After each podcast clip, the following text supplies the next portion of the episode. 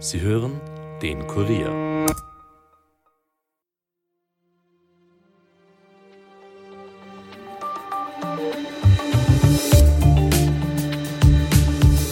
Jahr 2020 waren in Belarus die letzten Präsidentschaftswahlen. Damals ist es zu heftigen Protesten in der Bevölkerung gekommen, die allesamt von Präsident Lukaschenka niedergeschlagen worden sind. Diesen Sonntag wird in Belarus erneut gewählt und diese Wahl will Lukaschenka nutzen, um seine Macht abzusichern.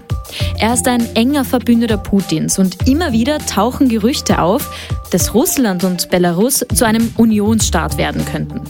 Wie es darum steht, wie diese Wahl am Sonntag ablaufen wird und ob die Gefahr besteht, dass es auch heuer wieder zu derartig heftigen Ausschreitungen kommen könnte, erklärt heute Evelyn Peternell aus dem Kurier Außenpolitik-Ressort. Mein Name ist Caroline Bartosch. Es ist Freitag, der 23. Februar 2024 und ihr hört den Daily Podcast des Kurier. Schön, dass ihr zuhört. Am 25. Februar, also diesen Sonntag, wird in Belarus gewählt. Die Wahl ist vor allem deswegen so spannend, weil es bei der vergangenen Präsidentschaftswahl in Belarus zu heftigen Ausschreitungen gekommen ist. Über diese wird uns Evelyn gleich genaueres erzählen. Damals im Jahr 2020 soll die Wahl nämlich gefälscht worden sein. Alexandra Lukaschenka ist seit dem 20. Juli 1994 der faktische Präsident von Belarus. Von der Europäischen Union, dem Vereinigten Königreich, den Vereinigten Staaten und einer Reihe weiterer Staaten wird er seit dieser vermeintlich gefälschten Wahl 2020 aber nicht mehr als legitimes Staatsoberhaupt anerkannt. Und wegen seines autoritären Regierungsstils bezeichnen ihn Politikwissenschaftler auch gerne als den letzten Diktator Europas. Um etwas genauer über Lukaschenka zu sprechen und darüber, wie die Wahl heuer ablaufen wird, beziehungsweise ob es auch dieses Mal zu derartigen Ausschreitungen oder Wahlbetrug kommen könnte, ist jetzt meine Kollegin Evelyn Peternell aus dem Kurier Außenpolitik-Ressort hier bei mir im Studio. Hallo Evelyn. Hi. Evelyn, am Sonntag stehen in Belarus Parlaments- und Kommunalwahlen an. Der derzeitige Präsident Lukaschenka ist seit dem 20. Juli 1994 der faktische Präsident von Belarus. Vielleicht kannst du eingangs kurz ein bisschen was über ihn erzählen. Was muss man denn über ihn wissen? Naja, Lukaschenka galt ähm, lange Zeit als der letzte Diktator Europas. Das ist ein Titel, den er sich mittlerweile mit Wladimir Putin teilen muss. Mhm. Aber er hat äh, sein Land schon deutlich früher als Putin unter autokratische Herrschaft gebracht. Also wie, wie du schon gesagt hast, 1994 sein Amt angetreten. Seine erste Amtsperiode hat, glaube ich, bereits schon sieben Jahre gedauert. Wahnsinn. Es waren wirklich also nachweislich fast alle Wahlen, zu denen er angetreten ist, gefälscht. Er hat immer über 80 Prozent gehabt. Die letzten Wahlen 2020, die, also die haben dann auch zu massiven Protesten geführt, weil da die Fälschungen nicht mehr haltbar waren. Und das Regime, das er aufgebaut hat, ist, also er arbeitet, äh, er hat viel mit äh, Sowjetsymbolik und mit dem Mythos der Vergangenheit gearbeitet, so wie Putin es ja. in den letzten Jahren auch gemacht hat. Das Land wirkt auch ein bisschen äh, wie ein, ein Museum teilweise. Also Minsk ist eine sehr moderne Stadt, aber gerade am Land, der Hammer und Sichel ist relativ weit verbreitet gewesen über lange Jahre. Und das Regime, das er aufgebaut hat, ist auch ein äh, typisch nepotistisches. Also er hat seine eigene Familie irgendwo untergebracht, sein eigener Sohn ist als Nachfolger ins Spiel gebracht worden und er hat einen riesigen Beamtenstaat geschaffen. Mhm. Ganz viel funktioniert mit Überwachung und ist ein bisschen ein, ein, ein Role Model für das, was in Russland danach passiert ist. Du hast jetzt gerade schon die Wahl im Jahr 2020 angesprochen. Da ist es ja zu heftigsten Protesten gekommen, die allesamt von Lukaschenka niedergeschlagen worden sind. Vielleicht kannst du kurz nochmal erzählen, was genau ist denn damals passiert? Du hast schon gesagt, auch die anderen Wahlen waren mehr oder weniger mhm. gefälscht, aber damals, da hat man das nicht mehr abstreiten können. Genau, also da hat sich im Vorfeld eine Protestbewegung etabliert. Es war Corona ja. ähm, und die Corona-Maßnahmen in Belarus waren derart unzureichend und die Todesfälle waren so hoch, dass da die Wut aufs Regime gestiegen ist. Es hat äh, vorher keine relevanten Protestbewegungen auf der Straße gegeben, aber dann bei der Präsidentschaftswahl hat sich das entladen und es wurden eigentlich alle relevanten Oppositionellen im Vorfeld festgenommen, inhaftiert wegen hanebücherner Vorwürfe und daraufhin haben sich die drei Ehefrauen der drei prominentesten Oppositionellen zur Wahl gestellt. Mhm. Da war die mittlerweile relativ bekannte Svetlana Tsichanuskaya, die sich mittlerweile als die legitime Präsidentin des Landes ansieht. Ähm, die war eben dabei. Lebt aber mittlerweile ja auch nicht mehr in Belarus. Genau, die lebt in, äh, im polnischen Exil, so wie eigentlich die meisten Oppositionellen. Die ist zur Wahl angetreten, die wurde auch zugelassen, weil das mit dem Fristenlauf nicht mehr hingehaut hat, weil anders als in Russland, wo äh, die juristischen Strukturen oft einfach gar nicht mehr eingehalten werden, ist es in Belarus so, dass es dass Gesetze erlassen werden, die zwar bei uns nicht haltbar wären, aber nach denen wird gehandelt. Mhm. Also es ist ein offiziell rechtsstaatlicher Rahmen, aber natürlich trotzdem Und offiziell irrsinnig. ist es dann gesetzmäßig, aber die genau. Gesetze sind halt einfach schon so genau. verdreht. Und bei ihrem Antritt war es eben so, dass das so kurzfristig war, dass sie zugelassen werden musste. Und im Vorfeld war es tatsächlich so, dass laut Umfragen sich 97 Prozent gegen das Regime ausgesprochen haben. Mhm. Das war dann auch irgendwie eine Kennzahl dieser Bewegung. Wir gehören zu diesen 97 Prozent. Es haben sich sogar Menschen aus dem Beamtenstaat offiziell dazu bekannt, dass sie nicht mehr dem Regime angehören wollen. Und es hat wirklich so gewirkt, als würde es einen belarussischen Frühling geben. Und bei der Wahl hat Lukaschenka dann mehr als 80 Prozent abgeräumt. Und das war so offensichtlich gefällt, dass haben Videos sind im Netz kursiert, wo säckeweise Stimmen weggeschafft wurden, aus dem Wahnsinn. Fenster geworfen mhm. wurden. Quasi die vor den Augen von allen. Genau. Die Wahlkommissionen wurden belagert von Leuten und die wurden dann einfach inhaftiert. Mhm. Ähm, Nichtsdestotrotz, Lukaschenko hat sich als Präsident ähm, wieder eingesetzt, hat sich wählen lassen und die Opposition ist ins Ausland geflohen. Es ist ja damals zu wahnsinnig äh, vielen Verhaftungen auch gekommen, oder? Beziehungsweise auch zu brutalen Ausschreitungen. Ganz genau. Also bis zum Jahresende 2020 waren 33.000 Personen äh, wurden inhaftiert. Wahnsinn. Und dazu kommen noch mehrere oder ins Dutzendfach gehende Tote, das, die nicht offiziell registriert worden sind. Die sind alle wegen anderer Umstände ums Leben gekommen. Ich weiß nicht, wie viele Tausende äh, zusammengeschlagene, gefolterte. Und eine der drei Frauen, äh, die damals angetreten sind, die sitzt bis heute in Haft. Maria Kalesnikova ist ihr Name so eine große, charmante, mit blonden, kurzen Haaren, das mhm. ihr Bild ging damals um, um die Welt. Was mit ihr ist, weiß man nicht. Mhm. Ähm, jetzt ist es natürlich schwer zu sagen, es wird ja zu wenig valide Zahlen geben, beziehungsweise keine Studien, auf die man vertrauen kann. Aber äh, gibt es Stimmen, die Einschätzungen dazu geben, wie jetzt tatsächlich die Zustimmung von Lukaschenka im, im, in der Bevölkerung ausschaut? Also die Zahlen von damals werden sich nicht groß geändert haben. Ich, also 97 äh, Prozent sind nach wie vor haltbar. Die Umfragen innerhalb des Landes, die sind seit den Repressionen äh, quasi inexistent, beziehungsweise ja. wenn die staatliche Umfragen gibt es kaum und wenn unabhängige Institute die durchführen, ist es das gleiche System oder das, der gleiche Effekt wie in Russland. Es gibt die gewünschte Antwort, nämlich ich bin für das System, obwohl ich eigentlich dagegen bin, weil ich mich nicht traue, das in irgendeiner Art und Weise öffentlich zu machen.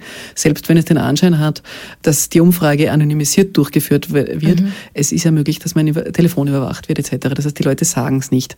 Schätzungen zufolge hat sich kaum etwas an der Anti-Lukaschenko-Stimmung geändert. Mhm. Wie werden denn heuer jetzt die Wahlen ablaufen? Also ist davon auszugehen, dass auch diese Wahlen eigentlich eh schon längst feststehen und wird es auch dieses Mal wieder zu Protesten kommen? Wie, also jetzt das sind wir zwei Tage vor der Wahl. Das heißt, genau. wie ist da jetzt auch die Stimmung? Also die Stimmung ist relativ ruhig. Ähm, Lukaschenko hat massive Polizeikontrollen äh, mhm. im ganzen Land angeordnet. Vor allem in Minsk, weil in der Hauptstadt hat sich der Protest damals am massivsten formiert. Also es wird jetzt schon alles versucht, um jeglichen Protest im Keim zu unterdrücken. Und seit dem russischen Angriffskrieg ist das Land ja auch noch militärisch unterstützt von Russland. Also es sind ja unheimlich viele Soldaten aus Russland dort. Die werden sicherlich auch dafür eingesetzt werden. Bilder von Protesten außer minimalen ja. sind mir keine bekannt. Du hast jetzt gerade schon Putin und äh, Russland angesprochen. Darauf kommen wir gleich zu sprechen. Die Beziehung äh, zwischen Belarus und Russland ist mhm. nämlich auch nicht unwichtig. Davor noch ganz kurz zur Wahl. Dieses Mal werden äh, keine Wahlbeobachter von der OSZE der Wahl beiwohnen. Warum? Das war auch schon letztes Mal, also bei der Präsidentschaftswahl 2020 so ähm, einfach, weil Belarus sie nicht zulässt. Also sie sind zwar, was ich weiß, offiziell Mitglied der OSZE, mhm. aber sie erfüllen deren Standards schon lange nicht mehr. Die einzigen Wahlbeobachter, die zugelassen sind, sind aus Russland und Aserbaidschan. Und mhm. das sind jetzt keine ähm, besonders vorzeigbaren Demokratien, wie wir wissen. Dann bleiben wir gleich bei Russland, weil du es gesagt hast. Mhm. Ähm, wie ist denn die Beziehung zwischen Lukaschenko und Putin? Die war ja auch nicht immer so, wie sie jetzt ist. Mhm. Hat sich ein bisschen gewandelt. Äh, vielleicht kannst du uns dazu ein bisschen was erzählen. Ja, Lukaschenkos Politik, äh, die wurde immer als Schaukelpolitik bezeichnet. Mhm. Also er hat sich so zwischen Ost und West hin und her bewegt, hat irgendwie versucht, mit Zugeständnissen dem Westen gegenüber den Sanktionen zu entkommen. Aber nichtsdestotrotz ist Russland der größte Handelspartner von Belarus. Und da gibt es halt dementsprechend auch immer so ein großer Bruder, kleiner Bruder Verhältnis. Ja. Es hat auch lang irgendwie die Debatte gegeben, ob es einen Unionsstaat geben soll zwischen Russland und Da gab es äh, immer Belarus. wieder die Gerüchte, gell? Genau, da gab es auch irgendwann einmal so einen komischen Leak von einem mhm. Dokument, dass der Kreml das plane. Da Der war ja Kreml- sogar, Entschuldige, aber da war sogar die Rede von bis zu 2030. Ja, ganz genau, äh, genau. Das ist noch nicht so lange her. Das ist ein, ein Druckmittel, das der Kreml immer wieder anwendet, um so quasi zu zeigen, hey, wir sind hier daher im Haus, wir können euch jederzeit integrieren ähm, ins russische Großreich. Historisch ist das ja auch ähnlich begründbar ähm, wie bei der Ukraine. Und Lukaschenko hat immer versucht, mit, mit, mit Wirtschaftsdeals, mit Einschmeichelei, sich so aus diesem Klammergriff ein bisschen zu lösen. Ihm ist das über Jahre relativ gut gelungen. Also Belarus ist selbstständig nicht wirklich, weil wirtschaftlich extrem abhängig, aber politisch relativ selbstständig. Erst seit dem russischen Angriffskrieg ist es tatsächlich so, dass zwar politisch vom Kreml nur hinter den Kulissen mitgesprochen wird, aber auf den Straßen auch wirklich die russische Macht mit- präsent ist. Und da hat sich tatsächlich massiv was gewandelt. War ja auch so, dass der Putin seine Atomwaffen, also taktische Atomwaffen in Belarus stationieren hat lassen. Das ist etwas, was, was der Lukaschenko vor Jahren nicht äh, gemacht hätte. Inwiefern beteiligt sich äh, Belarus an dem Angriffskrieg in der Ukraine? Ja, offiziell gar nicht. Ähm, Also es sind keine belarussischen Soldaten im Einsatz. Es hat immer wieder die Gerüchte darüber gegeben, dass die auch eben von Norden, weil die Grenze, also ähm, die belarussisch-ukrainische Grenze ist nicht so weit von Kiew entfernt. Das wäre ein gutes Einfallstor, wenn man Kiew ähm, nochmal angreifen wollte. Und Beobachter sagen, es ist die Stimmung in der belarussischen Bevölkerung so, dass eine Beteiligung an dem Angriffskrieg würde möglicherweise wieder zu Protesten führen. Die würden zwar wieder niedergeschlagen werden, eh logisch, aber ich glaube, das Risiko will Lukaschenko zumindest derzeit nicht eingehen oder er steht noch nicht unter so großem äh, Druck. Dazu muss man auch sagen, dass die belarussischen Streitkräfte bei Weitem nicht so modern ausgestattet sind wie die russischen. Die haben tatsächlich äh, altes Gerät, sind nicht auf modernen Standards trainiert.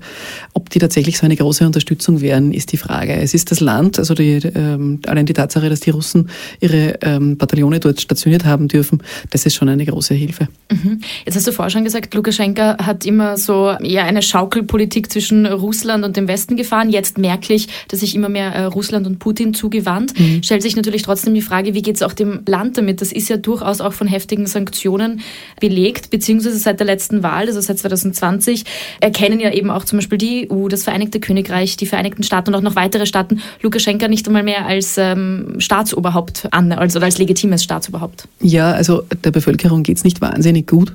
Also die Bevölkerung ist relativ arm. Es ist ein ähnliches, eine ähnliche Situation wie in Russland.